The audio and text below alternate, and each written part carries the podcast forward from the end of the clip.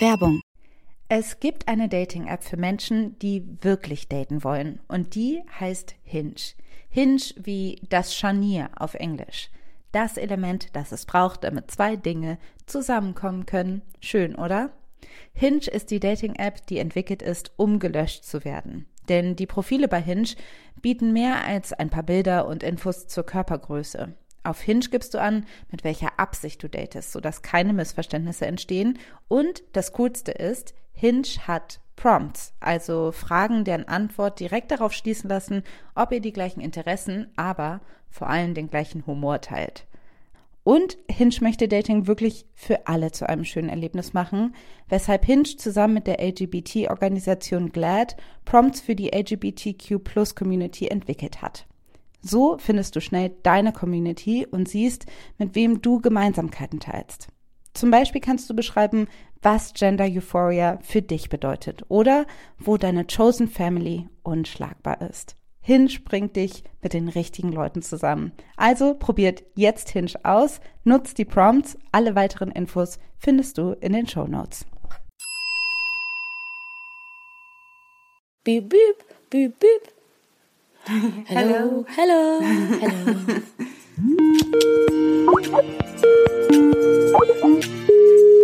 Hello.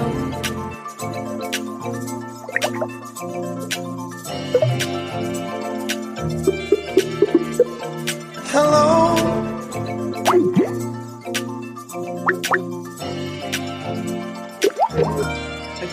Hallo Maxi. Hallo Alice. Hi, schön dich zu sehen und zu hören. Ja, schön dich zu sehen und äh, zu hören. Geht's dir gut? Und ich, ja, mir geht's gut. Äh, Ich sitze hier in meinem Bettchen in Berlin, Kreuzberg und rufe gerade wieder meine beste Freundin Alice an. Die sitzt in Hamburg. Gehe ich recht Richtig. in der Annahme? Ja. Und äh, wir begrüßen auch alle Hörer zur Folge 19 von Feuer und Brot. Alle Hörer und Hörerinnen. Hörerinnen, genau. Genau, alle, die jetzt eingeschaltet haben äh, zum ersten Mal und alle, die schon länger dabei sind.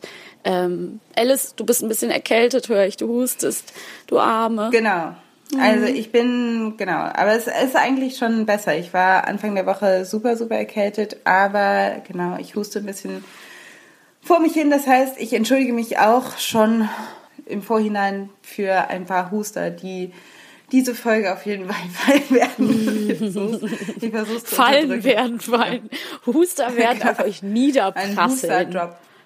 Aber du Ähm, bist ja auch einfach viel durch den Regen gelaufen, ne? Das ist natürlich immer, da ist man schnell erkältet. Ja, das lag gar nicht daran. Also ich bin nämlich, ähm, Maxi spricht darauf an, ich bin äh, durch Portugal gelaufen. Ich habe nämlich den Jakobsweg äh, gemacht von Portugal nach Santiago de Compostela, aber nicht ganz, weil ich dann eine Knochenhautentzündung bekommen habe. Und nach der Knochenhautentzündung habe ich dann auch noch eine Erkältung bekommen. Und ich kam hier äh, wieder nach Hause nach einem dem schlimmsten Flug der Welt übrigens. Herwart wütete über Norddeutschland Mhm. und äh, mein armes Flugzeug mittendrin. Es war nicht so schön. Auf jeden Fall bin ich jetzt äh, krank gewesen. Und, ähm, Klingt nach einem super Urlaub. Klingt nach Fun. Das war wirklich mal der schöne Urlaub. Ja, glaube ich. Ja, manchmal ist ja sowas dann einfach, aber es ist immer so gemein, wenn man äh, eigentlich sich erholen wollte, wenn dann so diese Rückreise zu so einer Tortur wird und einfach dieser Effekt äh, schon wieder komplett weg ist, wie als wir damals in der Türkei einfach sechs Stunden Aufenthalt hatten. Aber das ist eine andere Geschichte und soll ein anderes Mal erzählt werden.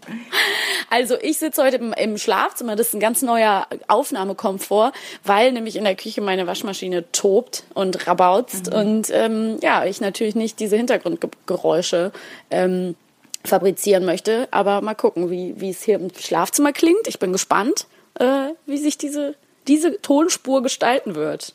Ja, mal sehen, wir sind gespannt. Also, genau, vielleicht dezente, mini kleine Waschmaschinengeräusche, die wahrscheinlich nicht äh, durchdringen werden auf Maxis Seite, ein paar Huster auf meiner Seite und wahrscheinlich auch der laute Boiler in der Küche.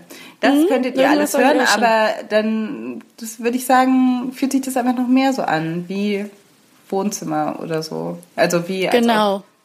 ihr ganz nah dran seid. ganz dicht dabei seid. Mit Freundinnen reden, habe ich doch in einer Rezension über uns ist. Wie mit Freundinnen reden. So soll es sein. Und ähm, ich wollte gerade noch was anderes sagen. Ah, Mist. Gespannt. Scheiße, ich hatte gerade sowas Wichtiges, was ich noch ansprechen wollte.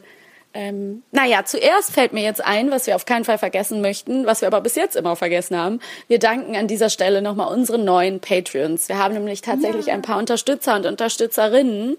Das sind unter anderem Nils und nochmal Nils. Es sind Lavinia, es ist Harald. Äh, falls ich jemanden vergessen habe, dann kommt, wird das beim nächsten Mal nachgeholt. Aber an dieser Stelle vielen, vielen Dank. Wir haben das wahrgenommen, freuen uns riesig über jeden, der uns mit dem einen oder anderen Euro unterstützen mag. Und ähm, ja, an dieser Stelle viele, viele Vielen Dank, Grüße an unsere tollen Patreons. Das ist wirklich super. Und ähm, wir beide sind ja seit das erste Mal seit zwei Folgen einfach wieder nur zu zweit. Das finde ich auch richtig. Ja, richtig muckelig. Ja, richtig es war schön mit den Gästen. Super toll, Gästen. Äh, Gästen und Gästinnen, wie Kaspar Clemens Mirau sagen würde. Ähm, aber es ist auch schön, jetzt mal wieder zu zweit zu sein. Genau, bisschen Quality Time zwischen genau. Feuer und Brot. Wir Quality Time, genau. Quality-Thema ausgesucht äh, oh, für diese Folge. Überleitung. ähm, und zwar haben wir ähm, gedacht, wir wollen uns in der Novemberfolge mal wieder einem riesigen Thema widmen.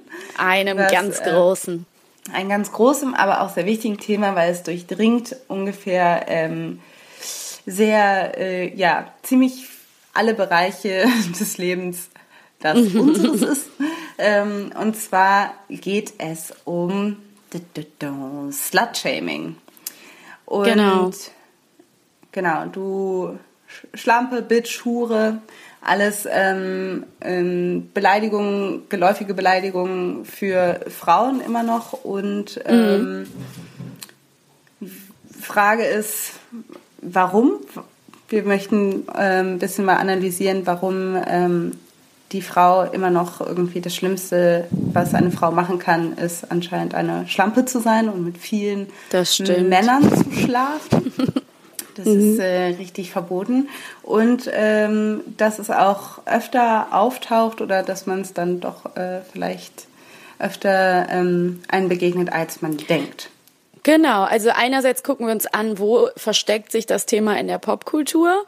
Und wir wollen auch einen Gegenentwurf, den es nämlich auch neuerdings immer so oder auch schon immer vielleicht, aber auch neuerdings wieder vermehrt in der Popkultur gibt, nämlich diesen, mir kommt immer dieser Begriff Ehrenfrau, so flog mir so um die Ohren in allen möglichen mhm. Social Media Accounts. Und ich habe immer das Gefühl, Instagram Hoes, Instagram Bitches ist so die eine Seite, dann gibt's eben die ehrenhafte Frau, die reine Frau. Und wir wollen das beides so ein bisschen gegenüberstellen. Ja.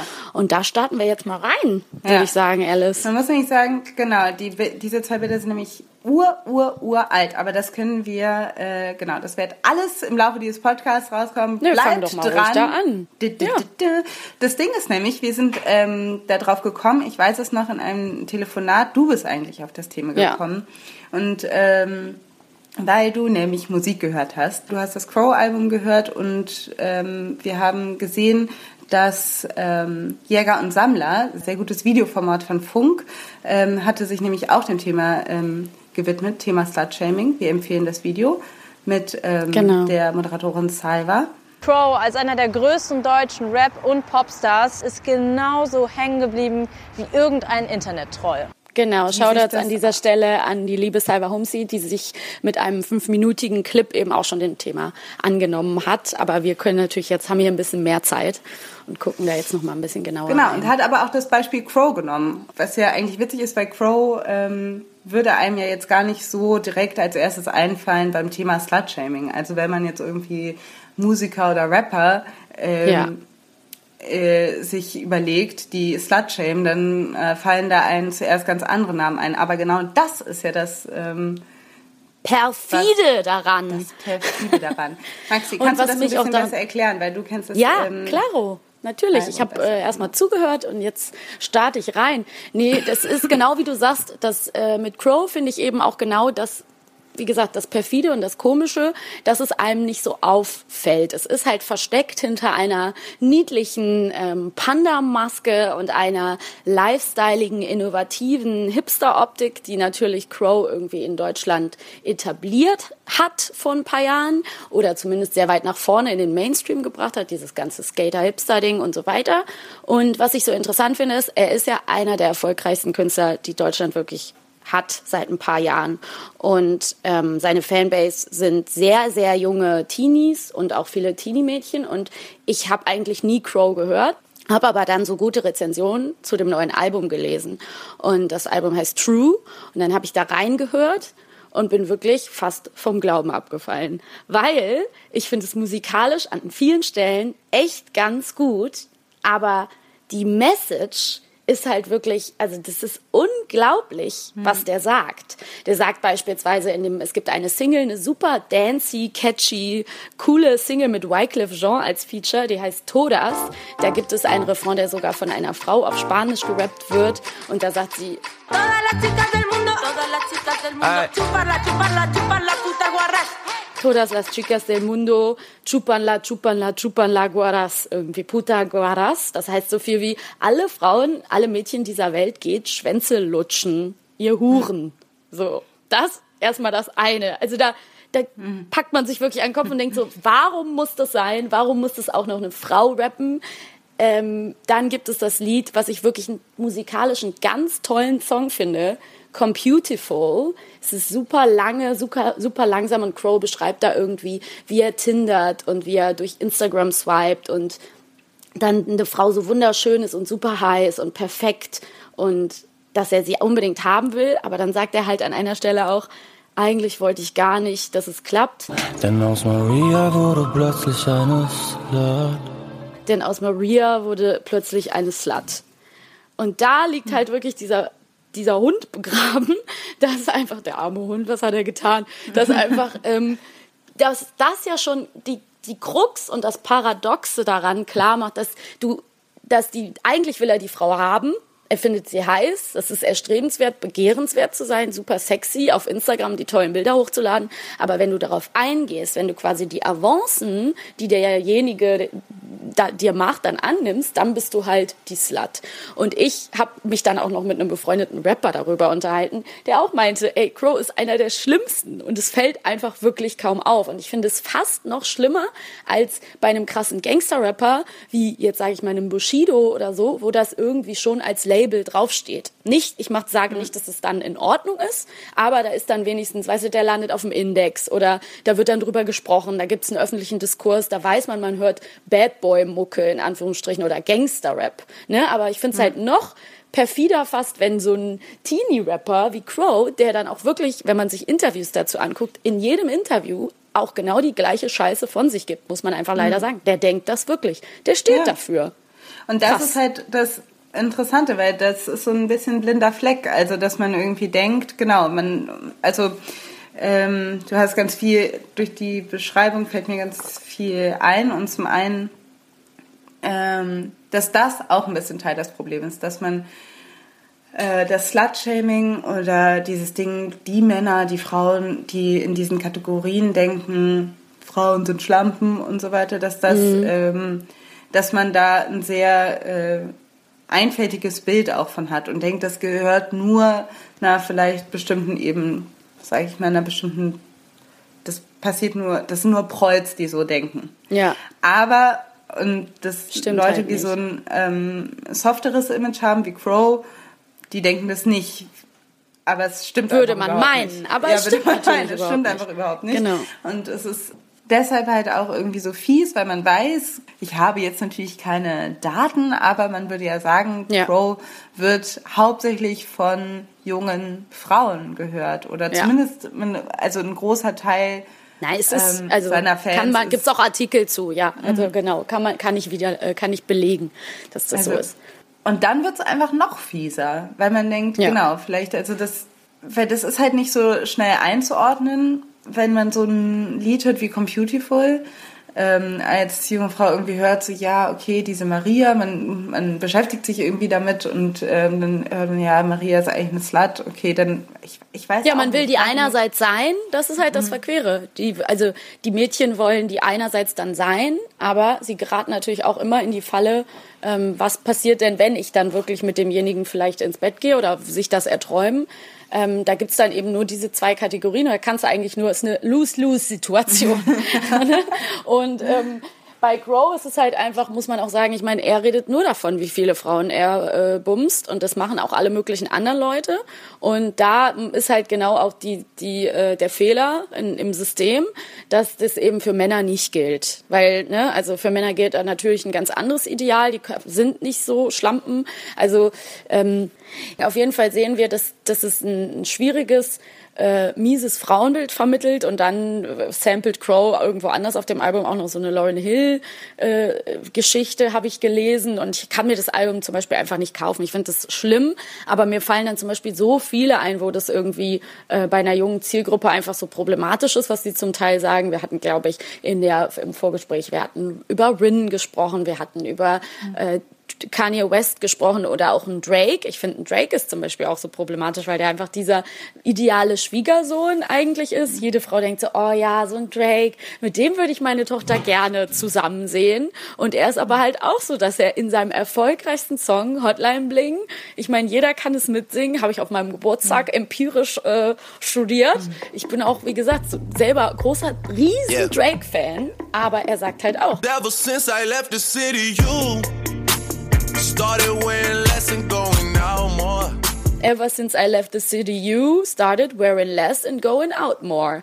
Und in ja. Drakes Fall kann man auch, egal welche Lieder man sich anguckt, ganz, ganz oft dieses wiederkehrende Problem, was er schildert, ist immer dieses, er hat eigentlich die eine Frau, die irgendwo auf ihn wartet, wo er nicht möchte, dass die mit anderen schläft, wo er auch nicht möchte, dass, also wo die soll sich eigentlich für immer für ihn frei halten, aber er fällt immer wieder zurück in dieses, ah, ich kann ja nicht von den Hookers lassen oder von den Strippers oder so, wo man halt so denkt, come ja. on, einfach. Also eigentlich ist auch dieser Song Marvin's Room, wo er seine Ex abends so anruft. Das ist ein, ich fand den Song immer toll, aber es ist eigentlich so belastend und scheiße. Also, ich meine, was soll man da sagen? Man merkt, dass er irgendwie, ja, dass die Schlampe, ähm, oft auch ein Thema wird, wenn es um gebrochene Männerherzen geht halt. Ne? Ja. Dann werden halt einfach äh, Frauen ganz oft dann zu, ähm, zu Schlampen und äh, zu unanständigen Frauen und benehmen sich nicht mehr und äh, sind dann ja. eh irgendwie, sind... Ähm, ähm, sie ist eine Hure geworden, seitdem sie mich verlassen mhm. hat. So. Ne? Genau, sagen nicht nur Rapper, sagen nämlich auch zum Beispiel äh, Kraftklub mit ja. dein Lied Du verdammte Hure! Ähm, geht auch um eine Frau, die halt jetzt äh, mit dem, die Schluss gemacht hat und jetzt mit dem besten Freund zusammen ist und so weiter, aber dann ist sie jetzt äh, eine verdammte Hure. Also das ist immer wieder, ähm, also eben, das ist nicht nur äh, Rap, das es irgendwie propagiert, dieses Bild, sondern auch, das kann man auch in vielen ähm, Popsongs hören. Oder zum Beispiel, also ich meine, das war auch in diesem einen Artikel, ähm, dieses absolute furchtbare Lied, wo man auch sich fragt, warum war das überhaupt so erfolgreich damals in den Nullerjahren irgendwann mal ähm, Fuck you, you ho, I don't want you back, was ja ungefähr ja. musikalisch gar nichts konnte, aber halt darum ging, dass, eine, dass irgend so eine, irgendeine Schlampe ja. sich irgendwie, äh, dass, ja, dass so eine Frau fertig gemacht wird. Ja. Und ich glaube, ähm, dieses Erniedrigen oder dieses, dieses Bedürfnis, ähm, dadurch, dass halt, ne, das ist halt, hat auch sehr viel was mit männlicher ähm, ähm, Fragilität Eitelkeit, zu tun Fragilität, und Eitelkeit genau. zu tun. Also dass, dass, ähm, dass Männer ähm, nicht gut äh, lernen, ähm, wie das ist, ähm, erniedrig oder ja, sich gedemütigt zu fühlen von Frauen. Das ist etwas, ja. was absolut nicht zulässig ist. Das geht nur ja. umgekehrt. Aber, ja. aber wenn eine Frau einen Mann demütigt, das ist einfach nicht okay. Und deshalb ja. wird die dann einfach zur absoluten Schlampe. Und ja. das werden wir irgendwie nicht los. Das ist irgendwie ja, total. Komisch. Also ich finde auch diese, diese Ex-Frau, äh, Ex-Freundin Shame, diese, diese Angewohnheit, dieses Shame, weil sie mich verlassen hat und jetzt muss ja noch nicht mal der beste Freund sein, was ja wirklich massiver Fall ist, aber egal mit wem sie jetzt zusammen ist, das finde ich auch ist so eine Unart. Ich habe ja irgendwann mal diesen Mädchen-Podcast da von Radio Nukular mal angefangen zu hören beim Aufräumen, wo die auch ungefähr über jede ihrer Ex-Freundinnen, die sie irgendwie betrogen hat oder verlassen hat, sagen, die sei ausgeleiert. Das finde ich auch immer so geil. Die ist jetzt ausgeleiert, die hat sich irgendwie, die macht sie jetzt mit jedem und bla und ich denke mir manchmal, ich habe manchmal echt das Gefühl bei Teenies, die glauben das, ne? Die denken wirklich, mhm. da, je mehr eine Frau mit irgendwie Leuten schläft, desto weiter leiert sie unten aus. Also ich, come on. Also ich finde, es, ist so, so falsch auf so vielen Ebenen. Wir kommen ja gleich auch nochmal dazu, dass natürlich auch Frauen ihren Beitrag zum Slutshaming leisten. Aber ich möchte mhm. nochmal kurz ähm, bei der Popmusik auch einfach nochmal sagen, es gibt dann immer dieses, diese gute Frau, diese ehrenhafte Frau, bla bla bla. Und das Lustige oder überhaupt nicht Lustige, das Bittere ist, was das vermittelt ist ja auf irgendeine Art, ja, wenn du dich nur gut verhältst, dann kann ja auch nichts passieren. Und da sind wir ganz schnell bei halt eben Victim Blaming und so weiter. Darauf kommen wir nochmal. Aber auch einfach, du kannst diese Rolle gar nicht erfüllen. Du kannst die gar nicht, du wirst immer verlieren, weil ja. wenn du diejenige, die bist, die verlässt, bist du einfach schon die Schlampe. Oder wer definiert jetzt, also der eine macht seine Regel da fest, dass er sagt, die darf keine, keine Röcke tragen oder darf ihre Haare nicht zeigen vielleicht oder irgendwelche krassen solchen Regeln. Für den nächsten ist es das. Also es ist ja immer individuell und gibt eigentlich jedem Mann oder jedem Ex-Partner und Partner das, das, die Möglichkeit, einfach immer der Frau den Stempel äh, Schlampe aufzudrücken. Und das ist halt so perfide. Und genau das, was du geschrieben hast, so demütigen, funktioniert dann in, in der Popkultur zumindest auch sehr offensichtlich nur in die eine Richtung. Ähm, und ich denke da zum Beispiel auch an die Serie Insecure, die ich im letzten Podcast schon empfohlen habe mit Michaela, weil da betrügt eben die Hauptfigur ihren Freund. Und da ist, da ist ganz klar abgebildet und ich finde es so deutlich und so wichtig, dass das mal gemacht wird, weil es wirklich diese, diese Meinung gibt, eine Frau, die betrogen hat, die darf nicht zurückkommen. Die ist geschämt. Die ist auf jeden Fall die Schlampe. Und der Mann, der betrogen hat, der sollte aber reumütig, nachdem er Reue gezeigt hat und auf Knien gefleht hat, bitte wieder aufgenommen werden, habe ich manchmal das Gefühl. Also ich habe echt da das Gefühl, da gibt es einen Double Standard. So. Ähm, definitiv, weil es auch noch nicht, also weil die betrügende Frau auch noch nicht so etabliert oder noch, noch ein bisschen was Neues ist, würde ich mal sagen. Also das haben wir noch, äh, das ist eben eigentlich immer tabuisiert gewesen. Ich habe gerade noch einen Podcast gehört, Divided States of Women kann ich sehr empfehlen mit Liz mhm. Plank und da war nämlich ähm, Paartherapeutin Esther Perel, die auch einen Podcast hat, äh, Where Should We Begin? Beides großartige Podcasts, mhm. solltet ihr euch alle anhören. Die waren, okay. ähm, die haben über das Fremdgehen von Frauen ähm, geredet und äh, witzigerweise ist anscheinend so, dass das die erste Gender Gap ist, die geschlossen wird. Frauen betrügen mittlerweile genauso viel wie Männer. Mhm. Interessant. ja, glaube ich auch, dass der das so ist. Absolut. Ist, ja. ähm, ähm, ist das schon mal jetzt gleich auf. Und die mhm. Frage ist natürlich, betrügen sie jetzt wirklich so viel wie Männer oder, oder ist es, sind die nur ehrlicher damit? Keine Ahnung. Das ist halt dann nochmal eine andere mhm. Frage. Aber ähm, es ist halt so, dass man betrügen, das ist so ein Ding, was Männer zugeordnet wurde.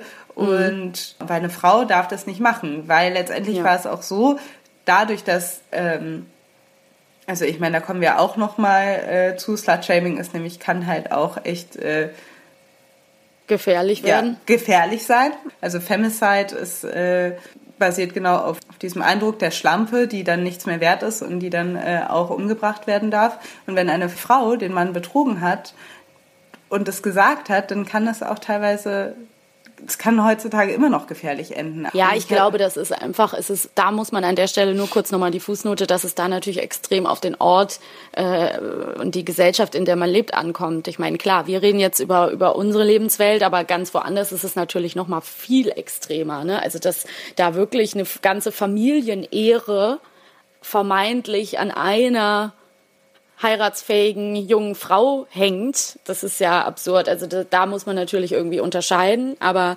äh, es ist natürlich einfach sehr, sehr deutlich, dass da was schief läuft. So, ne? Mhm. Ja, es gibt popkulturell sogar diese, diese These, die habe ich auch aus dem Podcast mit Issa Rae von Insecure, die Macherin, wo sie eben einfach diese These aufstellt, so Women can't come back from cheating.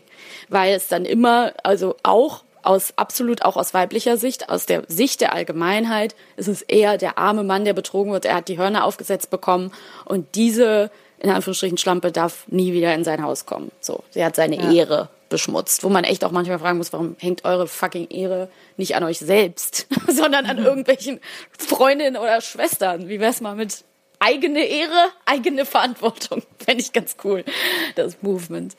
Ja.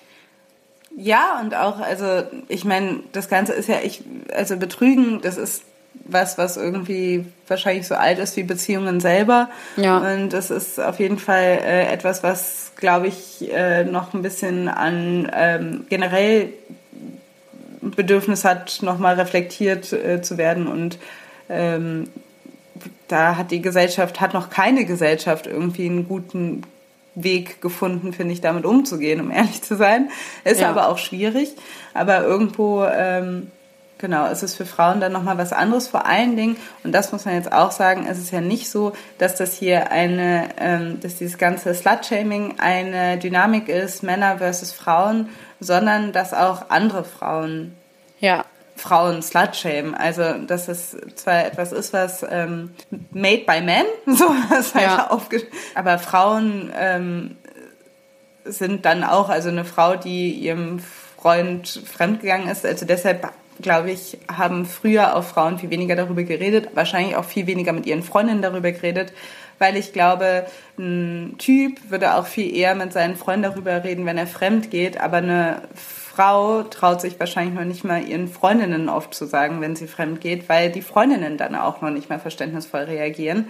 Also mhm. ähm, das ist, glaube ich, dann auch nochmal so eine Sache, dass das nämlich ähm, ja, dass das auch ein bisschen ein Problem ist. Ist auch wieder zum Beispiel ein gutes, um nochmal auf die Popmusik zurückzukommen, mhm. ein gutes äh, Beispiel für Slutshaming von Frauen ist ja äh, Destiny's Child äh, Nasty mhm. Girl, was äh, ja. auch ein äh, Song ist, den ich äh, früher ähm, total Wir haben den geliebt. cool fand. Ja, klar. klar. Also ähm, das Nasty put some clothes on, I told ya.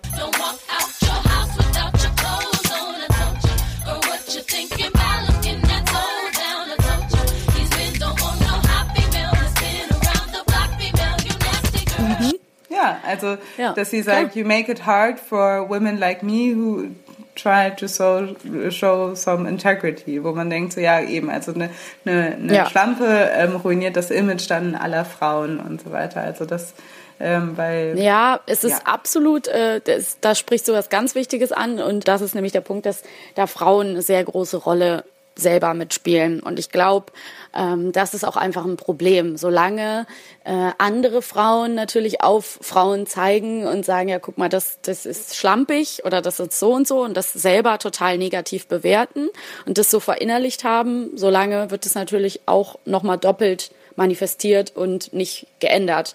Also ich weiß zum Beispiel, dass früher meine Mutter manchmal gesagt hat, äh, wenn ich nicht aufgeräumt habe, ich bin eine Schlampe. Dass einfach schlampig mhm. eigentlich natürlich ein anderes Wort auch heißen kann. Es kann einfach unordentlich sein und dass ich das als Kind mhm.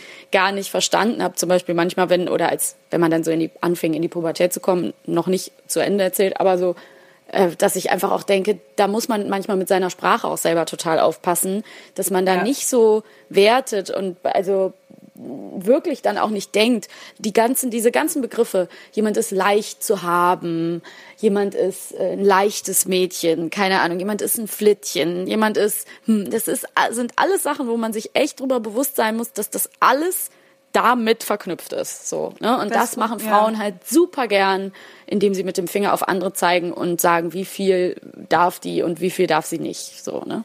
Was ist und richtig, was ist, falsch. So ja, total ich, das finde ich auch. Und, das, und da ist nämlich auch ein bisschen ein anderes Problem, was halt, also doch ist irgendwo ein Problem, weil es gibt eigentlich ähm, kaum Schimpfwörter für Frauen, die mhm. nicht äh, sexuell konnotiert sind. Ja. ja. die nicht darum und ähm, es gibt ja natürlich muss es Wörter, also Wörter sind sehr wichtig ähm, und es muss natürlich auch Wörter geben ähm, für Frauen, auf die man sauer ist, dass man sagen kann, boah, die ist so eine whatever. Ich denke gerade also einfach so an diesen Lady. Betray Song. Weißt du noch, Lady Betray? Schlampe, Hure. Und dann Kackbratze, Fischritze, die hat so richtig schlimme Sachen gesagt, weißt du? Richtig absurd einfach. Ja, und da zählt sie auch ziemlich viel. Kackbratze ist vielleicht kein, kein sexuell konnotierter Begriff, aber ja. ja, das ist ja auch, also ich meine, dem liegt ja auch, hatten wir ja auch in der letzten Guilty Pleasure Folge einfach, wie die schlimmste Beleidigung für einen Mann halt Hurensohn sein kann. Ja, ne? der Sohn das einer ist Hure. Ja, also du, du slut-shamest die Mutter und damit ist das die schlimmste Beleidigung für einen Mann. Ja. Äh, äh, äh, äh, was, what is wrong with you? Kann ich mir echt einfach nur auf den Kopf klopfen. Das Problem ist ja auch, wie gesagt, es gelten da einfach andere Regeln. Ähm, es ist immer noch so, dass es in bestimmten Kreisen eben angesagt ist, damit zu prahlen und das gilt nicht für Frauen in der Regel. Da muss man auch echt sagen, da war so eine Serie wie Sex and the City, obwohl die mit Sicherheit nicht in jeder Hinsicht total feministisch ist, auf keinen Fall, aber war zum Beispiel super wichtig, weil halt so ein Charakter wie Samantha da doch schon echt, ähm, also es hat es vorher so nicht gegeben und ähm, so offen, wie die da über Sex reden und so mit einem solchen Selbstverständnis, wie die auch alle ein Sexleben haben, ähm, ist das doch, glaube ich, ein ziemlicher Meilenstein gewesen und war damals ja auch richtig so, wow, Sex and the City, hallo. Ja. Definitiv. Also schon ja. gut, ja. Ja, ähm, genau, weil weibliche Sexualität damit ja auch total tabuisiert wird, ne? Weil man irgendwie, ja, was eine Frau dazu motiviert, irgendwie viele ähm, Partner zu haben, irgendwie Geschlechtspartner zu haben, das wird ja auch irgendwie total äh, weggeblendet, Ja. was das vielleicht sein könnte oder warum das vielleicht sein könnte oder so. Und dann gibt es halt auf der anderen Seite eben, wie du auch schon angesprochen hast, was auch oft irgendwie äh, ja auch immer noch irgendwie durch die Popmusik geistert, ist halt dieser Begriff der guten Frau, der Ehrenfrau so und was Kanye West auch schon gesagt hat, ne, one good Girl is worth a thousand. Er hat gesagt, one good girl is worth a thousand bitches. Genau. Also, also genau, Also- die Frau, die eben längerfristig begehrt wird, die dann irgendwie ne, keinen Ausschnitt zeigt, jungfräulich ist, immer lieb ist, die im Endeffekt Heiratsmaterial ist, also eine gute und Ja. also ne, mit der man dann irgendwie Genau. alt wird. Die gefühlt Der Madonna-Hure-Komplex eigentlich, Ja. so alt auch wie die wie die Genau, Menschheit. aber das ist es nämlich. Ja. Das ist nämlich definitiv der Ursprung allen Übels, warum das immer noch so ist, warum wir immer Ja, noch ähm, so denken und warum Leute immer noch so in, in diesen zwei Kategorien denken.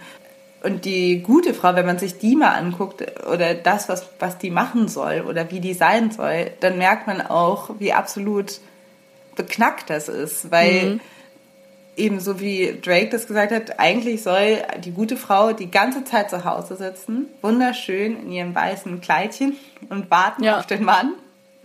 Und eigentlich gar kein Interesse haben, irgendwie ihr Leben in irgendeiner Form mit irgendwas äh, zu füllen, sondern die ganze Zeit nur total lieb sein zu dem Mann. Und weißt du, was auch daran total absurd ist? Ich meine, letztendlich steht es ja auch überall geschrieben in all den wunderbaren Verhaltenskatalogen, die man sich so als Frau dann angucken kann, dass wir ja doch auch, man hat ja die Pflicht, in Anführungsstrichen, ähm, dem Partner sexuell zu erfüllen ne? und zu er erheitern. Natürlich nicht komplett als, als Ehrenfrau, natürlich nicht, muss es nicht das, das schlimmste, most dirty stuff sein, aber man sollte halt schon ne, a freak in the sheets und a lady on the streets. Das ist ja auch noch so ein bisschen so dann die, die Kontroverse, weil man, weil es ja auch immer diese Theorie gibt, ja, wenn du deinen Mann sexuell nicht mehr erfüllen kannst, befriedigen kannst, dann musst du dich nicht wundern, wenn er sich außerhalb irgendwie bedient. Und dann denke ich so, aber wie soll man es denn lernen, wenn man nie darf?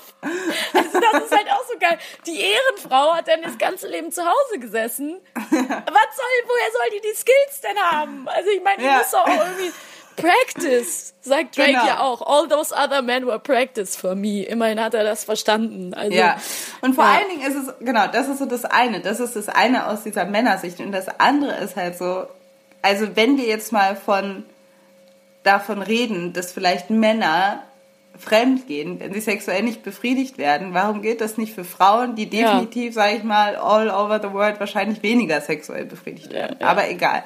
So dass Ja. man Genau, also man merkt einfach so, diese ganze Logik ist einfach so überhaupt nicht da drin, ist, Ist einfach nicht überhaupt logisch. nicht berücksichtigt, Genau, da was ist die Frau keine überhaupt Logik. will. Also, Ja.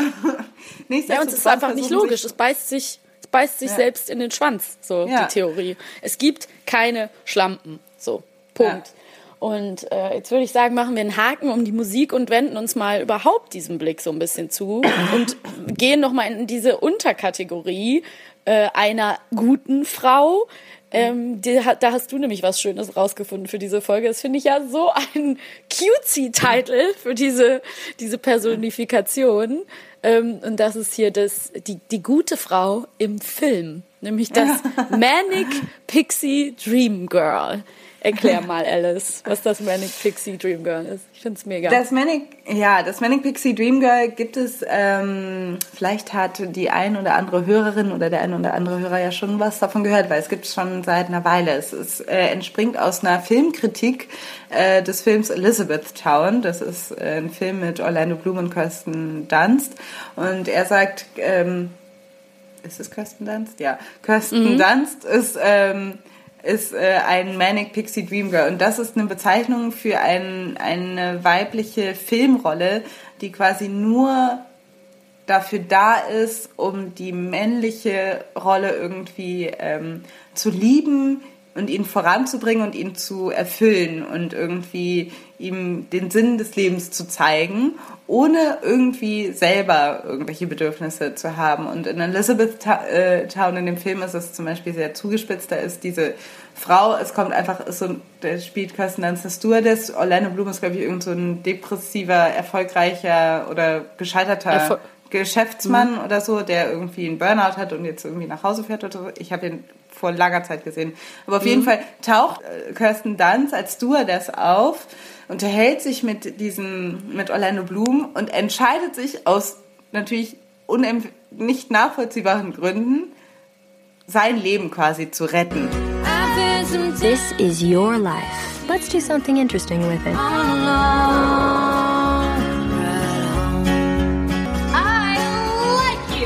Mhm. Und ist irgendwie und macht da irgendwie den riesen Aufriss, um damit er am Ende quasi glücklich wird.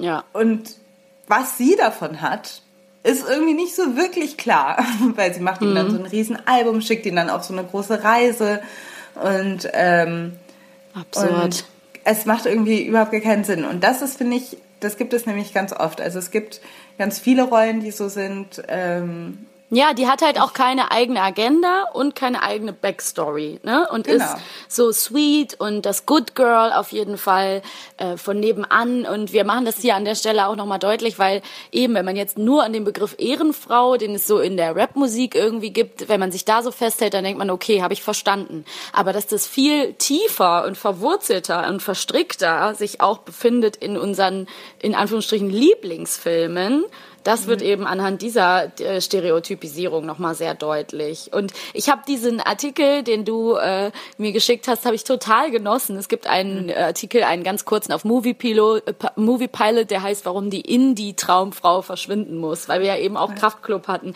Und ich finde es so toll, weil dann sind auch, gibt's, wird ein Wikipedia-Artikel dazu auch verlinkt oder den hast du mir auch geschickt, genau und ähm, da werden halt auch so viele Beispiele genannt, die finde ich mega interessant. Zum Beispiel Classic Manic Pixie Dream Girl, die Zoe de Chanel in 500 Days of Summer.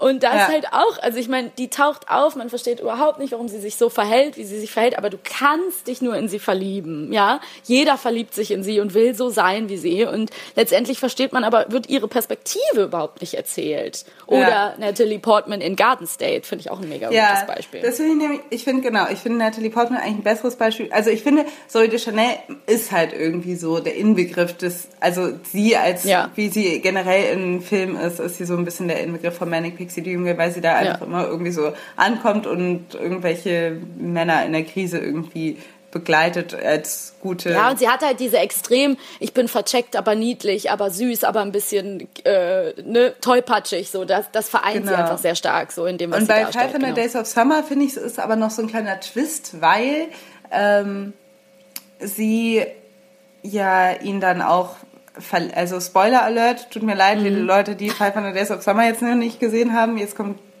mhm. jetzt löse ich schon auf, aber nee, tue ich ja gar nicht, ist ja direkt am Anfang mhm. des Films. Sie verlässt ihn ja und das merkt man, dass dieser Typ sie ja zum Manic Pixie Dream Girl macht, weil er mhm. merkt, man, man merkt, der kennt sie eigentlich gar nicht. Das ist eigentlich so ein mhm. bisschen das Ding. Stimmt. Also die wird, das ja. ist ja die ganze Zeit so Projektion und man denkt so, hä, warum, ja warum ver verlässt die äh, diesen Typen? Und wenn man mal so darüber nachdenkt, dann ist es so, ja, weil sie vielleicht einfach, weil sie die ganze Zeit, also der lernt sie auch ja. gar nicht kennen, der dringt auch gar nicht zu, sie, zu ihr durch. Und, ble und deshalb ja. bleibt sie für ihn so ein Manic Pixie Dream Girl. Und ja. äh, deshalb funktioniert diese, wird das dann auch nichts. Ähm, Aber was deshalb- ist denn bei Natalie Portman? bei Natalie Portman Weil- in Garden State? Ja, weil du gerade meintest, die ist ein besseres Beispiel. Erklär doch mal, warum. Ach so, ja, einfach Ich habe den Film nur einmal gesehen. Ich habe den gar nicht mehr im Kopf, deswegen. Ich weiß, dass Ach so, die so quirlig ist und so. Genau, nee, die ist auch so quirlig und der Typ ist eben auch so in dieser Krise und sie ist äh, äh, versucht auch ähm, ganz, ganz äh, mit ganz viel Energieaufwand und Anstrengung, ähm, dass er irgendwie irgendwie glücklich ist ähm, und man denkt auch, ja, warum? Also das sind Ja. halt ähm, genau, da, da fehlt einfach so ein bisschen die Unterfütterung vom äh, Charakter, von ihrem Charakter. auch total, ja. Genau, also äh, genau, da gibt es eben äh, viele Beispiele und es ist und es ist eben wieder ähm, auf, finde ich, irgendwo auch darauf zurückzuführen, auf dieses äh, was, wie man sich eine Traumfrau vorstellt und eben solche, diese ähm, Charaktere haben dann halt auch äh, wenig mit Sex zu tun, sind dann auch selten irgendwie sexy, sind halt irgendwie dann immer ähm, schön. Zum Beispiel, glaube ich, bei 500 Days of Summer sagt auch der Typ ähm, zu Zoe de Chanel, oh, ich wünschte, alle Frauen würden sich so anziehen wie du und so weiter. Also das ist dann auch so ein bisschen dieses Ding von, ähm, ja, also alle sollten so ähm, classy sein wie du. Ja. Und ähm, äh, deshalb ist das eigentlich, also dass man merkt, dass da bestimmte Dinge dann wieder nicht auftauchen, also bestimmte Facetten von der Frau nicht auftauchen, eben, dass die halt dann nicht sexy ist, dass die nicht irgendwie ähm, ähm, Ja, ja, klar. Mhm. Das hast du ja quasi eigentlich, genau, hast ich- du ja gerade erklärt. gesagt, okay. Ja, ja. Genau. Ähm, Und ähm, du wolltest mir doch eigentlich, da gab's doch, dir ist doch auch irgendwas aufgefallen im Blade Runner. Den habe ich noch nicht gesehen, aber du meintest, da spitzt sich das nochmal so komplett ja, zu. Blade Runner, genau, ich habe Blade Runner äh, den ersten nicht gesehen, aber dadurch, dass der zweite irgendwie so groß angekündigt war, habe ich dann den zweiten gesehen und habe gemerkt, ich verstehe nur sehr wenig leider. Mhm. Also für Leute, die Blade Runner vielleicht gucken wollen, vielleicht guckt ihr doch den ersten, weil zwischendurch dachte ich so, what? Mhm. Aber was ich da sehr interessant fand, ist, ähm, letztendlich muss man sagen, ähm, Blade Runner ist ein sehr ähm, ein Film, wo man merkt, ja, das haben weiße heterosexuelle Männer gemacht, so einfach von der Machart, aber da kommen halt auch Frauencharaktere vor, die ähm, dann doch interessant sind. Vor allen Dingen ähm, gibt es halt quasi so eine Perversion von dieser Ehrenfrau, von dieser guten Frau, mit der man zusammen sein will. Und das ist, in dem Film ist das ein Programm, es ist ein Hologramm, die äh, quasi eine künstliche Intelligenz mit dem Namen Joy. I love you. You don't have to say that. I know. Joy is warm and sensitive, funny, sexy, someone easy to talk to. She really shows love. Ryan Gosling spielt quasi die Hauptrolle und ähm, zu, wenn er nach Hause kommt, dann wartet dort diese wunderschöne Frau auf ihn als Hologramm, die ihn quasi nur liebt und nur äh, dazu programmiert ist, seine Bedürfnisse und ähm, zu stillen und ihn einfach ähm, zu lieben. Und so wie die dargestellt ist, halt, merkt man halt so, ja, das ist einfach so eine ähm, so eine Vorstellung von einer Traumfrau, aber die hat halt gar nichts, gar keine eigenen äh, Bedürfnisse oder, oder Fehler oder ist nie zickig oder ähm, Ja, aber weil so sie natürlich weiter. auch das Programm ist, ne?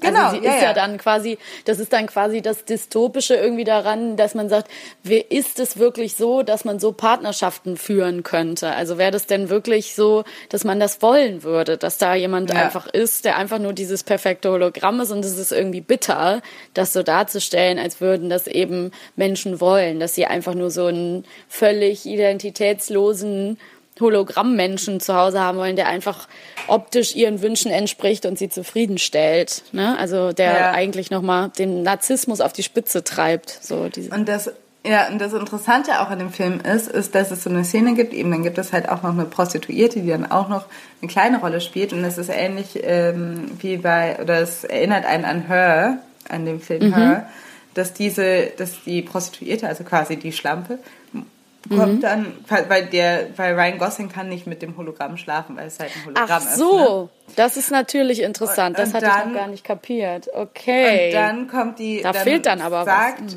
Genau, also die, die, die Joy, dieses Programm, lädt Mhm. irgendwie die Prostituierte ein und synchronisiert sich dann in so einer super freaky Szene mit, dies, mit dem Körper. Also dann stellt sich quasi die Prostituierte in das Hologramm von der Joy. Und Mhm. dann hat Ryan Gosling quasi Sex mit der Prostituierten. Und das finde ich dann doch auch interessant, weil ich dachte, das ist eigentlich eine Szene, wo halt diese zwei Frau, diese Ja. gute Frau, diese Ehrenfrau und die, die Schlampe, Schlampe quasi ineinander gemorpht werden. damit sie die perfekte, die perfekte Befriedigung für Ryan Gosling Ja. bieten können. Schön. Ja. Klingt Und nach das- Spaß. Klingt nach Spaß. Ja, also es ist natürlich dystopisch, aber letztendlich ähm, fand ich das einfach auch interessant. Und eben, was du auch gesagt hast, eben, das ist halt ähm, in dem Film auch fast schmerzhaft und sehr unbehaglich, diese Joy Ja. irgendwie auch zu Ich glaube auch. Also ich habe es nicht gesehen, deswegen kann ich an der Stelle werde ich gar nicht lange sagen. Ich habe mit einem Freund gesprochen halt, ähm, der auch meinte, nein, das ist nicht sexistisch, weil im Endeffekt ist es natürlich eine, ein Programm, also eine Zukunftsvision, wo man sagt, wie würden so Programme aussehen? Und natürlich würde man dem Programm dann wahrscheinlich nicht einprogrammieren, dass es auch zickig sein darf und äh, Fehler hat und so. Aber es ist auf jeden Fall, ich finde das Bild, was du beschrieben hast, halt mega interessant und spannend und dann werde ich mir vielleicht den Film doch nochmal angucken, obwohl der natürlich auch sehr Ja, das, was sexistisch an, also die Sexismuskritik, die ich hätte an Blade Runner, ist einfach, dass es halt alles, es ist eine sehr, also dieser ganze Film ist überzogen von, von so, das ist so eine verpornotisierte Dystopie, also überall sind irgendwie Frauen und nackte Frauen und so weiter, aber die Sexualität der Frau wird irgendwie, kommt irgendwie gar nicht vor. Also es sind jetzt keine irgendwie sexy Männer auf irgendwelchen Leinwänden oder so. Gar nicht. Muss, nö. Boah. Also es gibt, doch, es gibt nämlich eine kleine, mini kleine Szene, eine Nebenszene, Ja. wo man sieht, wie eine Frau einen, einen Lustroboter bestellt. Aber dass man Ah. so, das ist halt, aber da denkt man, nee, es reicht mir leider nicht, tut mir leid, Ja. das ist mir jetzt irgendwie nicht, nicht genug in, in dem, Okay. Ja, aber, Fände ich ähm, auf jeden Fall interessant, wenn wir Hörer oder Hörerinnen haben, die ähm, da ganz bewandert sind und voll die Blade Runner Nerds, falls sie uns dazu noch was schreiben wollen. Hey, go for it, wir nehmen das gerne entgegen. Ähm, Genau, jetzt Oder? sind wir, ja, total. Bitte, bitte, bitte schreibt uns äh, für alles mit allem. Und ich finde jetzt, ähm, das sind halt diese, ich weiß nicht, ich muss aber sagen, dass diese zwei Frauen, die wir jetzt immer wieder beschreiben, dass man halt dadurch, dass sie einen immer wieder begegnen, in Film, in der Musik, ähm, und es heute immer noch so ist und das wahrscheinlich ähm, heute mit in Instagram Büchern auch und so, ne? in, ja. also und dass ich glaube, dass ähm, das einen immer noch total prägt und ich weiß auf jeden Fall, dass es uns auch total geprägt hat oder Ja. mich auch total geprägt hat ähm, und dass ich immer also Das war ganz das- wichtig, ja. Das ja, war ganz und das wichtig. Ist, und dass es einfach in der Pubertät von Frauen dann nämlich sofort losgeht. Also dass die Sexualität Mhm. von Frauen, sobald sie irgendwie aufkeimt, ne, dass das ja irgendwie Mhm. auch oft mit totaler Angst von so Vätern besetzt wird. Das wird ja auch oft in Filmen auch immer so dargestellt, Mhm. so, oh, Daddy's little girl, so, das darf die nicht und so und, ja, und ich muss die beschützen vor den ganzen bösen Männern. Da gibt's so einen weiter. ganzen Film jetzt drüber, ne? Schon Teil 2, wo einfach so Töchter auf den Prom gehen, Abschlussball und Männer rennen den, die Väter rennen denen hinterher und versuchen zu verhindern, dass die ihr erstes Mal haben. Das heißt, ich, äh, habe ich, ist mir begegnet auf der Arbeit, fand ich ganz schön äh, schwierig. Genau, Genau, es also geht sofort los, ja. Also irgendwie ist dann, ne, ist das so, wird die, während irgendwie ähm, hat man so total Angst, die vor der Sexualität von Frauen in der Pubertät. Ja. Weißt du, während Ja. Jungs irgendwie, weißt du, während man weiß, die holen sich irgendwie im Ra äh, in ihrem Zimmer dann irgendwie einen runter und man lässt die Im einfach Raum. am besten Im Raume. im Zimmer, meine ich, im Zimmer ein, schön. äh, ein, irgendwie masturbieren die. Das ähm, ähm, davon bei Frauen. Äh, Jetzt sagst du auch schon masturbieren. Masturbieren heißt das, nicht masturbieren, oder? Masturbation, nicht Masturbation. Okay, nochmal von neu. Also ich mache Ja, ja. nochmal von neu. Ähm, Ich wollte es nicht böse, ich habe es nicht böse, ich dachte, es ist lustig, entschuldige. Ja, genau, also bei Jungs weiß man, das wolltest du sagen. Ähm, genau, also bei Jungs weiß man ähm, dann in der Pubertät, da geht's los, dann ähm, holen die sich vielleicht in ihrem Zimmer einen runter und ähm, bei Mädchen gibt es aber sowas nicht. Da gibt es keine Ja. irgendwie kein, sag ich mal, sexuelles Erwachen und ähm, und deshalb denkt man, also ist es, kommt es auch immer noch wie so ein Schock, wird das ja dann auch mal so dargestellt, dass dann ähm, die so total süß sind von einem und dann auf dem, von einem auf den anderen Tag dann irgendwie auf einmal sich sexy anziehen wollen und dann wird das verboten, weil dann Mhm. Ja. nämlich, weil man äh, die ja man auch äh, beschützen muss vor den ganzen Ja. bösen Jungs, die die dann irgendwie begehren würden. Mhm. Und das ähm, und ich meine, so Perversionen wie Purity Boards und so weiter gibt es heute immer Ja. noch in Amerika ähm, oder in Lateinamerika, glaube ich auch, ähm, ne, dass man sagt, dass so diese Sexualität, die darf einfach nie, nie, nie irgendwie ähm, Ja. nur bis, also bis zur Hochzeit muss die irgendwie äh, unterdrückt werden, was ja auch eben was so total unlogisch ist. Wie soll das denn Unbedingt, ja. funktionieren? Also es ist einfach so furchtbar, Ja. dass es immer noch so Grauenvoll. ist. Aber ähm, das, genau, also dass man ähm, sieht, man weiß einfach nicht, wie man mit der Sexualität, mit der erwachenden Sexualität von, ähm, von Mädchen umgehen soll. Die Gesellschaft hat Ja. ja, noch überhaupt gar kein, sag ich mal, Handling. Und Ja. ähm, klar äh, sind wir da irgendwie gut durchgekommen, aber es ist nicht, also ich würde schon sagen, dass uns dass diese, also mich dieser Kampf vielleicht auch als ähm, kleine Schwester und eine, die immer irgendwie dann, ähm, dass, dass mich dieser Kampf zwischen, oh, du bist ein, ein gutes Mädchen oder du bist eine, eine Schlampe, Ja. dass das mich irgendwie schon geprägt hat, würde ich sagen. Ja, auf jeden Fall. Es war ja auch einfach, äh, du hast ja auch, da haben wir ja auch schon mal drüber gesprochen, dich dann irgendwie äh, lange nicht geschminkt und warst nicht so jetzt so auf so, sage ich mal, Klischee, vielleicht so Tussi-Sachen aus, ne, dass man so, was irgendwie andere äh, gern gemacht haben. Und dann war das auch, wurdest du dafür auch voll oft gelobt, ne, also dass du einerseits da noch so, in Anführungsstrichen, kindlich warst oder noch so unschuldig, da haben wir ja das Böse so. Und das hattest du, solltest du auch bitte bleiben aus den Augen von vielen, ne, und dann haben halt Leute da irgendwie Einfluss drauf genommen. Und ich weiß auch, dass wir selber auch uns ganz schlimmer äh, Terminologie bedient haben, das ist, kann ich einfach nur zu 100 Prozent unterschreiben, also ich weiß, dass wir auch über andere Mädchen, die schon älter waren, die schon mehr Erfahrung hatten, wo wir wussten, die hatten, hatten mal mit irgendwem was, dass wir auch gesagt haben, voll die Schlampe, wir haben auch gesagt, ausgeleiert, äh, fiese Worte benutzt und haben uns auch empört, weil aber eigentlich wahrscheinlich auch heraus, das soll jetzt nichts entschuldigen, aber natürlich auch so die, genau diesem Konflikt, vor dem du stehst, dieser Angst vor der eigenen Sexualität, weil die so zum Politikum wird. Einerseits sollst du unglaublich, willst du, möchtest du unglaublich sexy und begehrenswert und erwachsen sein und andererseits ist das die große Gefahr, die dir droht. Ich muss jetzt noch einmal eine Brücke schlagen zu Musik, weil ich das wirklich so unfassbar schlimm und krass finde, dieses Beispiel, weil es gibt jetzt diesen super neuen, erfolgreichen Rapper Bowser, der diesen Nummer eins Hit gerade hat. Ich glaube, dass sein äh, Zuhörer, seine Zuhörer auch zum großen Teil Zuhörerinnen sind.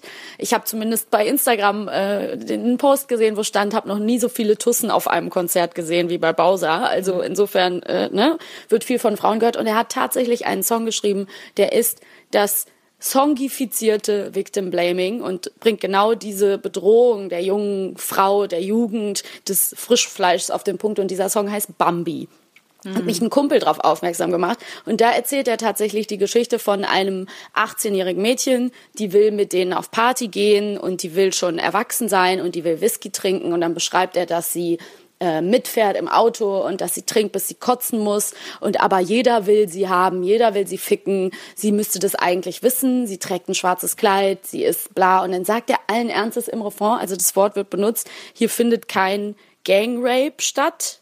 So, das sagt er allen Ernstes, das ist im Chorus. Und dann ist er aber so der coole, korrekte Typ, Ja, der er sagt- sie heimfährt. Ja, ich bin so korrekt und bring dich heim. Ich So, bring so, ich bin so korrekt und bring dich heim. Ich bin so, roll nicht mit den Löwen, Bambi. Und dann sagt er am Ende auch noch so, ja, ich habe dich da nach Hause gebracht. Du hast quasi Glück gehabt, dass wir dich nicht vergewaltigt haben, weil ich so korrekt bin. Ja. Und sagt dann auch noch so, ich wünschte, deine Mutter würde dir den Arsch versohlen, weil du sowas machst. Und da muss man jetzt einfach sagen, also einerseits und solche Klamotten trägst, sagt er Ja. auch noch. Sagt Und das ist halt, also wie gesagt, das ist die Personifikation, wenn man das sagen könnte, zu einem Song oder das, das in, der Inbegriff von der fatalen Kombi aus Victim Blaming. So im Endeffekt, wenn sie sowas macht, hat sie verdient, dass sie dort vergewaltigt wird, obwohl sie krass jung ist und gesagt wird, dass sie sich übergeben muss, dass sie sich überschätzt. Er beschreibt eigentlich, dass er erkennt, dass sie sich überschätzt, aber er billigt ihr keinen Schutz zu und keine Unversehrtheit. Und da ist halt wirklich, das beschreibt für mich genau das, was man als, und was wir auch schon, obwohl wir natürlich nicht in dieser Instagram-Generation groß geworden sind, wo ich das Gefühl habe, es wird noch schneller und schwieriger, gehen wir gleich nochmal drauf ein, aber ich weiß ganz genau, dass diese Angst und diese Bedrohung des eigenen Körpers, die sich auf dich selbst zurückwirft, dass das halt was ist, was dich total prägt. Und du willst es auf keinen Fall sein. Du hast es eben schon gesagt, wir sind da echt gut durchgekommen, finde ich auch, weil wir halt auch irgendwie, wir hatten immer ein bisschen Glück, wir waren immer eine sehr gute, in einer sehr guten Mädchenfreundesgruppe, die sich irgendwie sehr gut auch beschützt hat, die hätte sich nicht allein gelassen, die hätte auch nicht dich irgendwie eine ausgepickt und die dann irgendwie, glaube ich, zur Schlampe gemacht, wenn irgendwas gewesen wäre. Also ich glaube, wir hatten einfach ein gutes Netzwerk und haben irgendwie Glück gehabt, aber wir haben diesen Blick auf andere Mädchen auch schon sehr früh drin gehabt. Und ich denke, irgendwo muss es ja herkommen. Und ich möchte an der Stelle auch einfach mal für alle Hörer und Hörerinnen ansprechen, diesen Begriff der ähm, eben dieser Male Gaze. Das ist, man muss sich bewusst sein, wir müssen uns alle bewusst sein, dass wenn wir sowas denken oder sowas sagen oder Teenies sowas wiedergeben, dann ist da irgendwo ein männlich geprägter Blick drin oder zumindest ein sehr feindlich geprägter Blick, der ähm, auf sich selbst und andere Frauen gerichtet ist, weil das kommt ja nicht aus den Mädchen selber raus, sondern die nehmen es ja irgendwo auf, ist aus genau den Dingen, die wir eben beschrieben haben, Filme, Musik etc. pp. Äh, Bücher, ne, auch super schön, Twilight und so, Edward, creepy as fuck, so, und die nehmen das irgendwo her und geben das dann wieder. Und ähm, das finde ich echt äh, krass und ich glaube auch, dass das äh, hat uns auf jeden Fall auch schon begleitet, unser ganzes Leben und das Schlimmste wäre gewesen, eine Schlampe zu sein, auf jeden Ja. Fall. Aber willst du noch mal genauer erklären, was Male Gaze ist? Das ist jetzt so ein bisschen. Ähm, Genau. so Also ich wollte den Begriff unbedingt ansprechen und ich glaube, der, den kann man auch echt, der wird hier noch öfter fallen. Also Male Gaze ist eigentlich was, was aus dem Film kommt. Ähm, äh, wo man, also es heißt eigentlich übersetzt der männliche Blick. Also dass man sagt, ganz oft gibt es in den Filmen ja voyeuristische oder sehr beobachtende Kameraeinstellungen auf äh, weibliche Darstellerinnen und die, dass man sagt, das ist die männliche Perspektive auf etwas, so würde ich es einfach runterbrechen. Und ich finde es interessant, weil ich das Gefühl habe oder mir das immer wieder begegnet, wenn ähm, natürlich muss man jedem seine eigenen Grenzen zubilligen und auch seine eigene Meinung, jeder ihre eigene Meinung. Aber ähm, trotzdem finde ich das interessant, weil ich oft das Gefühl habe, Male Gaze zu verinnerlichen heißt eben einen männlichen Blick auf andere Frauen oder auf die Welt zu verinnerlicht haben und dadurch selber Stereotype wieder zu reproduzieren. Und das ist eben sehr gefährlich. Das tut man sowohl durch, durch Meinungen, durch das, was man manchmal denkt und auch durch das, was man sagt und wie man Dinge betrachtet. Und ich will da auf jeden Fall selber, also ich passe selber auf mich da ziemlich auf und versuche eigentlich ähm, irgendwie gar nicht mehr so über andere Frauen zu werten. Und äh, ich wäre sehr froh, wenn das auch, mal andere irgendwie sich mal klar machen würden, woher denn ihre Haltungen dazu so kommen. Ne? So.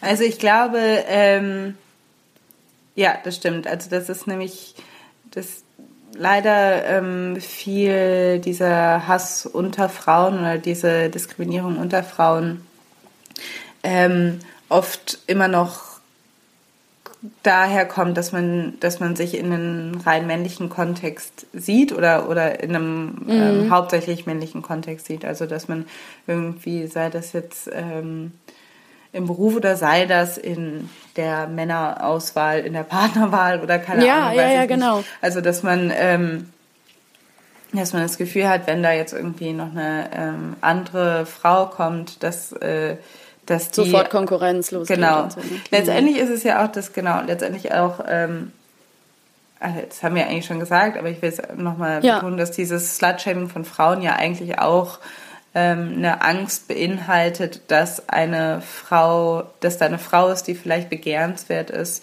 für Männer, die man selber vielleicht begehrenswert findet und Unter dass man dann Angst das, hat, ja. dass Ja. man Angst hat, dass die dann mit der Frau schlafen wollen Ja, oder so. Also das genau, genau, dass sie dir was wegnimmt. Und ich würde noch mal bei dieser Kindheits- und Pubertätsgeschichte auch beibringen, äh, äh, noch mal reingrätschen, weil es ist, da steckt natürlich auch sowas hinter. Was bringst du Kindern bei? Also das eigentlich das Fatalste, was du einem Mädchen beibringen kannst, ist immer nur danach, dass das Wichtigste ist, von Männern gemocht zu werden oder von Jungs. Und da dann immer sozusagen die Solidarität untereinander unter das von Männern gemocht werden zu stellen. Ne? Also dass du quasi, ähm, du hast ja auch mal äh, in der Vorbereitung gesagt, eben, also im Endeffekt kann dieses wegen, also wegen Slutshaming oder äh, Slutshaming als Mobbing, als Form des Mobbings so gefährlich sein, gerade in der heutigen Zeit, weil eben ähm, ja, es können super schnell Bilder verschickt werden. Du hast das äh, Beispiel 13 Reasons Why, diese Netflix-Serie, wo sich das Mädchen am Ende das Leben nimmt, ähm, angebracht, wo es auch so ist, dass die ganze Sache in Gang kommt. Eigentlich, eigentlich ist es eine Serie über ihren Selbstmord, aber auch sehr stark über Slut-Shaming. Und deswegen finde ich das auch eine sehr wichtige Serie.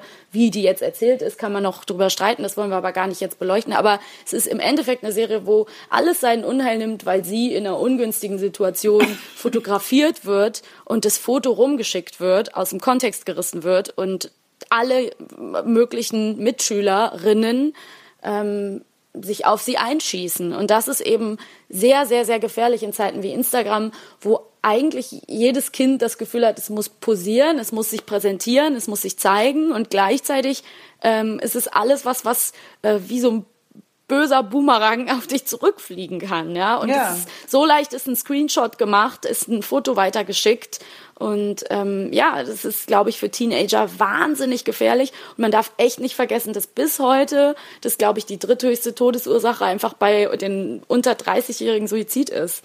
Also ähm, ich muss die Quelle nochmal nachlesen und bin mir nicht mehr hundertprozentig sicher, aber das ist einfach äh, sehr, sehr, sehr fatal.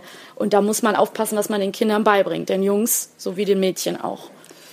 Ja, genau. Ich meine, es gibt ja auch, also dieser Fall von Amanda Todd, die ähm, irgendwie dieses YouTube-Video veröffentlicht hat, wo sie ihre Geschichte erzählt, bevor sie sich umgebracht hat, ähm, ist ja, weiß ich nicht, es ist, liegt Ja. jetzt echt schon ein paar Jahre zurück, aber ist eigentlich auch eine Geschichte von Slut-Shaming und das ist das Problem ist, dass sie im Internet ähm, du das halt leider nicht mehr so leicht los wirst. Also du könntest Ja. halt auch, ähm, da kann auch so ein Schulwechsel manchmal nichts bringen, was das früher vielleicht gebracht hätte, wenn es ganz, Ja. ganz schlimm ist, wenn es ganz, ganz schlimme Formen annimmt, weil das Internet dann halt irgendwie dann vielleicht im Zweifelsfall schon die nächste, deine, äh, die Schule, auf die du wechselst, erreicht hat. Ja. Oder die.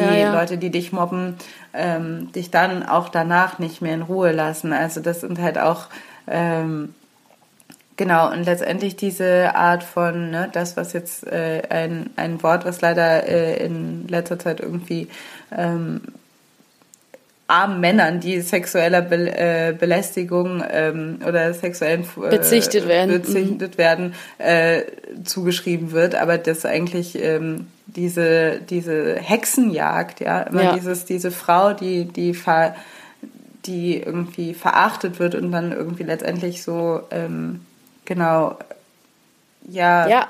Ähm, Ja, und absolut das du- entmenschlicht wird Ja. und, und der jegliche Würde irgendwie abgesprochen wird, dann ähm, eben, das kann halt oder führt ähm, nicht äh, Selten zu, ja, zu- zu, was äh, Schlimmem. Ja, Du hast was total Wichtiges angesprochen, Alice, finde ich richtig gut, nämlich dieses Entmenschlichte. Und ich möchte an der Stelle nur noch mal die Beispiele geben, damit uns das allen auch noch mal klar und bewusst wird. Ähm, das trifft ja nicht nur Teenager, das trifft auch erwachsene Frauen. Die Sachen mit dem Revenge-Porn findet man immer öfter in den Medien, dass Ex-Freunde, enttäuschte Ex-Freunde ähm, Videos auf irgendwelchen Seiten hochladen, veröffentlichen oder eben auch Hacker. Es trifft Stars, ja, es trifft äh, berühmte Frauen wie Jennifer Lawrence etc., ähm, deren Nacktfotos gehackt und veröffentlicht werden, wo dann auch immer der, die eine Hälfte des öffentlichen Diskurs auch sagt, ja, warum machen die überhaupt die Fotos? Hm, Ja, warum? ja. Also, warum macht man die Fotos? Wenn man die Fotos macht, muss man sich auch nicht wundern, ey, Entschuldigung. Ne? Und das endet in einer Kim Kardashian, die wie man sie finden kann, ist völlig egal, überfallen wird und die Leute fragen, hat es was mit ihrem Lifestyle zu tun? Hat es was Mhm. damit zu tun, dass sie sich aufreizend präsentiert? Ähm, da müssen, muss man sich ganz klar bewusst sein, dass diese Strukturen überall drin stecken und das, das fängt an bei dem Überfall auf Kim Kardashian und es hört auf bei dem, ja, was hattest du an, als du abends rausgegangen bist? Bibi, du bist angemacht worden, ja, aber hattest du einen Rock an? Wie viel hattest du getrunken? Das ist ganz, ganz, ganz äh, schlimm und genau da trifft äh, der Name Hexenjagd, äh, das Wort Hexenjagd, der Begriff oder eben der Begriff des Victim Blamings. Ich finde, das ist das aller, Allerschlimmste, was man machen kann. Ja. Und wir gehen in der Folge nicht auf MeToo ein, weil es den Rahmen sprengt, aber es muss klar sein, dass man nicht die Schuld bei dem Opfer suchen kann, egal, egal, was- völlig egal, was passiert ist. Ja. Hierzu noch ein paar Zahlen, die ich gerne kurz mal vortragen Ja, möchte. natürlich, gerne. Ähm, von einer Umfrage, die die EU jedes Jahr macht. Und zwar, ähm, äh, wann Leute finden, dass Sex ohne Einwilligung gerechtfertigt ist. Und es ist immer noch so, dass 12 Prozent in der in EU-Ländern 12 Prozent immer noch finden, äh, es sei gerechtfertigt, ähm, wenn eine, wenn eine Person betrunken ist oder unter Drogen steht. 11 Prozent sagen äh, freiwillig mit jemandem nach Hause geht. 10 Prozent sagen, es sei gerechtfertigt, wenn sie freizügige Kleidung äh, anhat oder ähm, sexy, sich ähm, sexy Kleidung anhat. Und 7 Prozent sagen, es sei okay, wenn vorher geflirtet worden ist. Und das sind äh, einfach immer noch zu viele. Wo, Also wurden die, halt- um, wo wurde das erstellt, die Umfrage? also das ist, das ist eine ähm, Umfrage der ähm, EU-Kommission, das ist glaube ich der EU-Barometer, ist auf jeden Fall so eine Umfrage, die gibt es ähm, jedes, äh, jedes Jahr.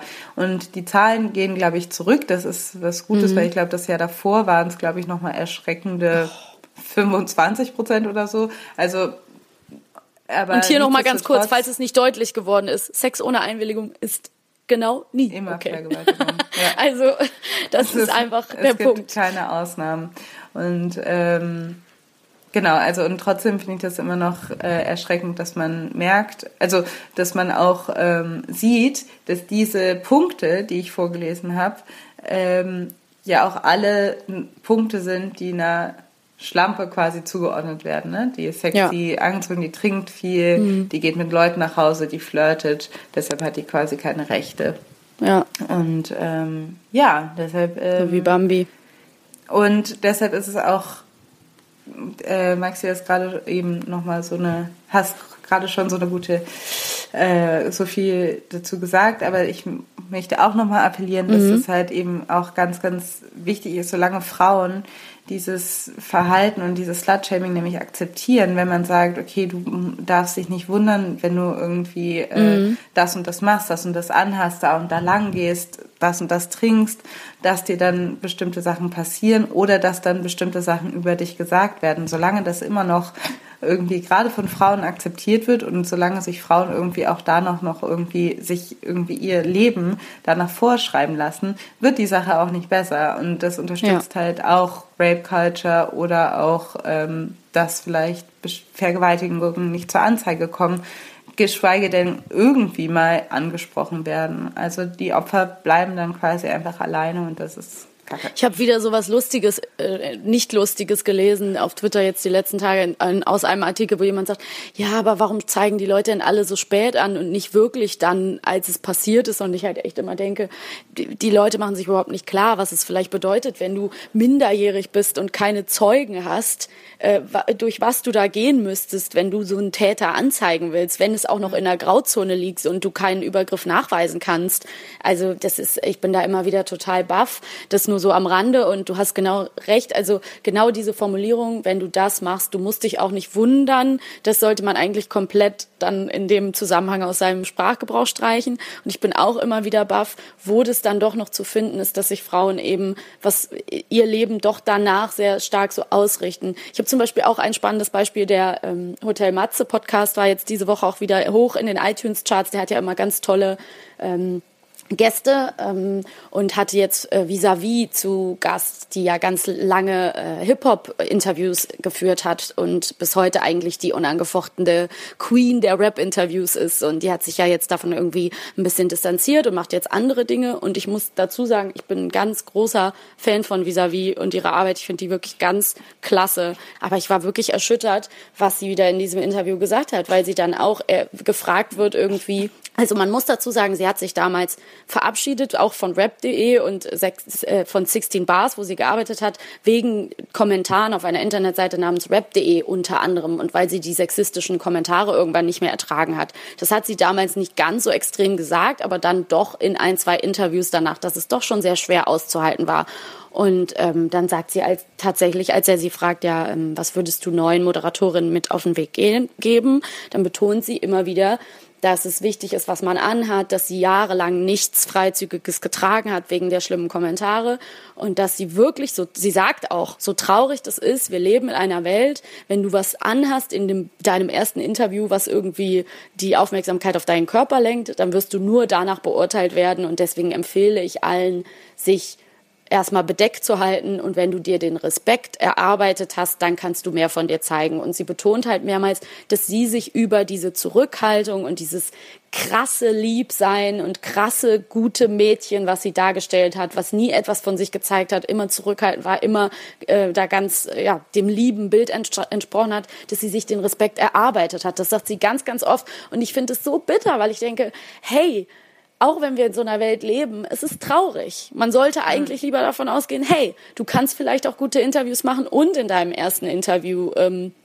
irgendwie ja. äh, Haut zeigen und ähm, vielleicht sollte das auch so gehen, dass du Respekt verdient hast. Vielleicht sollte der Respekt nicht von der Tiefe deines Ausschnitts abhängen und man darf nicht vergessen, dass solche Denkmuster internalisiert sind. Also es ist einfach ja. Fakt. Ich verstehe, dass es, äh, wenn man keinen Bock hat auf die Kommentare, dass man das dann nicht machen soll. Und ich verstehe auch, was sie damit sagen will. Aber ich finde es traurig. Ich finde es traurig, dass das ihr Tipp ist. So nach dem Motto, ja, halt dich erstmal bedeckt und dann kriegst du Respekt. Ja. Nee, es ist ja auch super traurig. Nichtsdestotrotz finde ich es irgendwie nachvollziehbar, weil letztendlich, wenn man denkt, okay, wenn es irgendwie, also ähm, wenn es so ist, wenn, ähm, wenn es so ist, dann, ähm, also ich würde auch sagen, das ist nicht die Lösung, dann einfach irgendwie dem äh, immer nachzugeben, aber ähm, eben irgendwie, glaube ich, ist man, ähm, in, wenn man irgendwie zu einer Gruppe gehört, die diskriminiert wird, irgendwann mal äh, darauf stößt man immer da dran, wo man sagt, ja, okay, wo wo passt man sich jetzt einfach mal an, damit man überhaupt reinkommt und damit man ja. überhaupt, ähm, damit man das überhaupt das stimmt. Ähm, und es ist, schaffen ja. kann. Und ja, also letztendlich, ähm, aber ja, ich verstehe. Das ist ja auch die, Erfahrung, die, die, sie gemacht hat. Ne? Ja. Es ist leider stimmt es wahrscheinlich auch, aber es ist, man darf halt nicht vergessen, dass es trotzdem äh, erlernt ist und dass es nicht von Natur aus so ist. Ne? Sondern genau. dass Menschen sich so verhalten und dass das nicht immer alles so cool ist, wie es ist. Ja. Nee, genau. Also ich habe, genau, deshalb geht eigentlich, der eigentliche Appell geht natürlich dann auch an Männer. Ich habe ja gerade einen Appell an Frauen, dass sie nicht in, in die Schweigespirale mit eingreifen dürfen, mhm. aber eigentlich Männer, change your attitude. So, das ist äh, ganz wichtig. Ja, es ist, ich kann es echt nur so sagen, weil ich das auch immer wieder so erlebe, weil ich dann denke, ja, jetzt ist man ein Stückchen weitergekommen und dann unterhalte ich mich eben mit irgendwem, den ich treffe auf einer Party und das ist eine Frau und dann denke ich wieder, oha, ja gut, wenn du so denkst, dann äh, ja. wie soll es dann eben, funktionieren? Ja. Wie soll es dann funktionieren? Also genau. Und so die richtige Lösung, wie man da irgendwie, wie man, ich meine, dieses, wie gesagt, dieses Bild von der Schlampe und der guten Frau und diese Dissonanz ähm, die ist tausende Jahre alt. Ja. Und deshalb ist es natürlich äh, nicht so leicht, die loszuwerden. Und ähm, dass äh, die selbst irgendwie solche Movements wie die Emanzipation dann irgendwie dann doch irgendwie ähm, übersteht und dann irgendwie doch irgendwie rauskommt, ist ähm, ja schade, aber es ist einfach nicht so einfach das loszuwerden. Es gibt halt da auch ja verschiedene, verschiedene Ansätze, wie man es denn dann los wird. Ja. Also viele Leute, es gibt ja auch diese Frage von Reclaiming, ne? Also du hattest ja. Lady Betray ja schon angesprochen. Und zwar, äh, die ja auch irgendwie dieses Reclaiming irgendwie für sich hat, ne? dass man sagt, man soll alles irgendwie ähm, ähm, wenn man, oder was irgendwie auch Nicki Minaj sagt, so I'm a bitch, so ich bin, das ja, heißt, ich bin ein Boss oder so. Wie eben Sixten, die dann sagen, ich gehe mit meinen Fotzen in den Club und äh, genau. jetzt sind die Fotzen wieder da, die damit schon vorgegriffen haben. Obwohl man halt auch dann wieder an anderer Stelle merkt, Sixten haben schon echt zum Teil richtig krass coole Texte, wo dann was richtig Lustiges, Smartes aufgebrochen wird. Und an anderer Stelle feiern sie dann irgendwie auch wieder die, selbst die Repression mit. Aber das, das ist dann irgendwie nicht so leicht zu durchschauen manchmal, aber es stimmt mhm. natürlich. Reclaiming ist eine Lösung und vielleicht komplexere Charaktere schaffen in Kultur, Buch, ja, also Film, glaub, jeglichem Medium. Ja, ich muss, also vielleicht fängt es dann auch mit dem Film an, ne, damit es irgendwie mhm. letztendlich irgendwie, damit man irgendwie Frauencharaktere sieht, die irgendwie komplizierter sind und ähm, Genau, mit so einer Samantha. Ähm, es gab doch auch diese Woche diese super tolle Rede von Reese Witherspoon bei so einer Award-Verleihung. Die hat sich ja auch selbstständig gemacht mit ihrer ähm, Produktionsfirma und dann haben alle gesagt, ja, ihr irgendwie All-Female-Films äh, verkaufen nicht und bla. Und dann sagt sie, ja, und wir haben in, dem, in den ersten zwei Jahren, sie sagt, die Rede ist lang, da erklärt sie, wie kompliziert das alles war und wie viel Widerspruch und so, ne? Und dann sagt sie, ja, und wir haben in den ersten Jahren zwei Filme gemacht, Gone Girl und Wild. Und Gone Girl war ja ein Riesenerfolg. Und ich würde auch sagen, Gone Girl hat auf jeden Fall, ähm, ist ein tolles Buch, tolle Buchverfilmung und hat ganz komplexe Frauen- und Männercharaktere. Mhm. Ist wirklich ein äh, super spannender Film ähm, der auch gerade viele Proble solcher Problematiken anspricht, diese Konflikte, der, die Rollenkonflikte in Beziehungen. Und ähm, ich denke auch, der Appell am Ende dieser Folge könnte sein, also erstmal an alle, tragt es raus, tragt es vor allen Dingen an Jüngere. Wenn wir jüngere Hörerinnen und Hörer haben, ähm, gebt es weiter, die, die frohe Kunde und achtet auf eure, man, also achtet auf eure Mitmenschen, ne? passt auf euch auf. Ja. ja. Und ich finde auch wichtig eben die, die eigene Sprache. Wie beleidige ich? Wie gehe ich durchs Leben? Was, was lebe ich vor? Und mein, ich merke bei mir selber, dass wenn man bestimmte Dinge gar nicht mehr sagt, das verändert auch den Blick auf die Dinge. Also Definitiv. ich wüsste nicht, warum ich jetzt, in welchem Fall ich jemals eine Frau angucken würde und sagen würde oder denken würde, die ist eine Schlampe. Ja. Gibt es nicht mehr.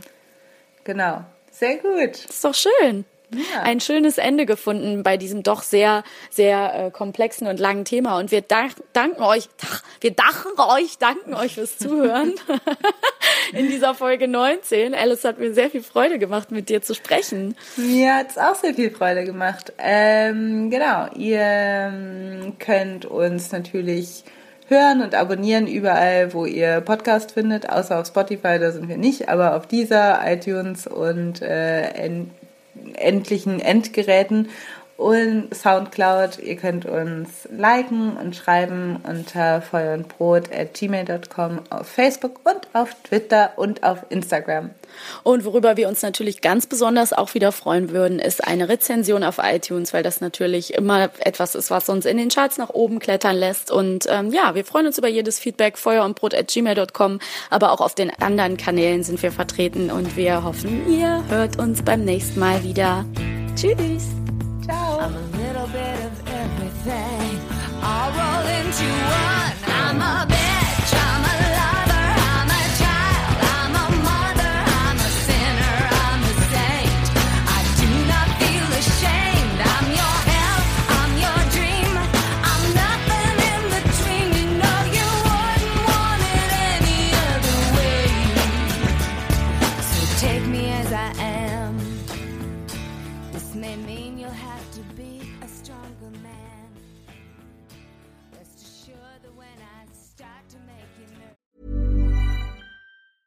Ever catch yourself eating the same flavorless dinner three days in a row?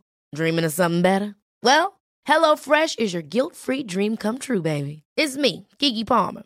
Let's wake up those taste buds with hot, juicy pecan-crusted chicken or garlic butter shrimp scampi.